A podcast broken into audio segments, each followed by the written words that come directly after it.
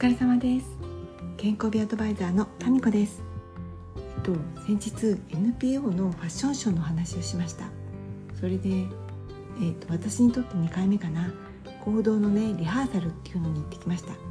普段はダンスの発表会とかそういうののリハーサルは行ったことがあってそれは、えっと、メンバーが決まっていて、まあ、振り付けをしながら主にフォーメーションをね決めます。あなたはこのタイミングでこっちに行ってとかここ入れ替わってとかそういうのも決めるんだけどでもうんとなんだろうその実際に動かしてみてその動きだとちょっと不具合あるからやっぱ誰かと誰々さんは入れ替わって動いてねとかその場で変更も多々あるのでダンスの時は必ず、えっと、10になり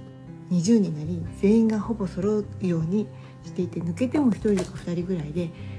代わりの方そのお休みの方にはね周りの誰かがキャッチアップっていうのかなあの何がどう変わったよと教えてあげるようにしているのが私の知ってるリハーサルでした。で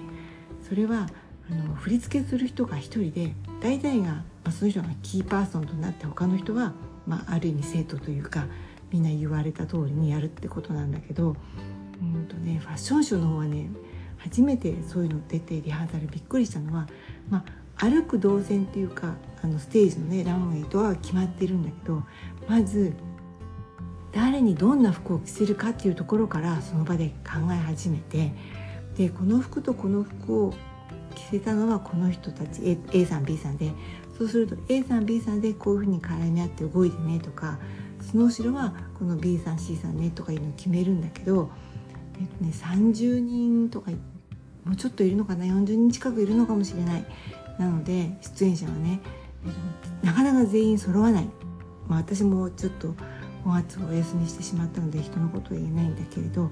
そうするとその人がどんな服かもちょっと決めかねるところ時があったりとかあとペアで動くので何かその何て言うんだろう動きを合わせてこんなポーズとこんなポーズやってねって言われてももう一人の人来ないから、うん、うまくその練習できないっていうかその場でできない。でこれが振り付けする先生がまず決めたとするじゃない。この3人だったらこういうふうに動いてねとかこの人がこうねって言うんだけどこれがデザイナーさんがまあまあ年配多分私より、70前後なのかなの女性の方ででねそのこの服はやっぱりこの人に着せたいとかこの3人で歩きたいとかいろいろねこのいろんなことが決まって練習を始めた時に言い出すんだよね。そうするともう一からやり直しなわけ。そんなこんなで私も服がねこれ着てみてとかあれ着てみてとか2点3点して、まあ、ようやくラッキーなことに今は決まったからこれからは他の服になることはないのでまあちょっと落ち着いたかなと思うんだけれどでもまだ仮縫いとか最終的に決まってない人もいるのかな、うん、そういう人はどうなのかなって思ったりするけど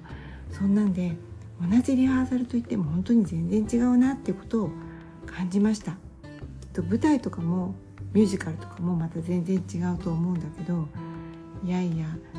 その支持する人が2人でその2人の意見が合ってないっていうのは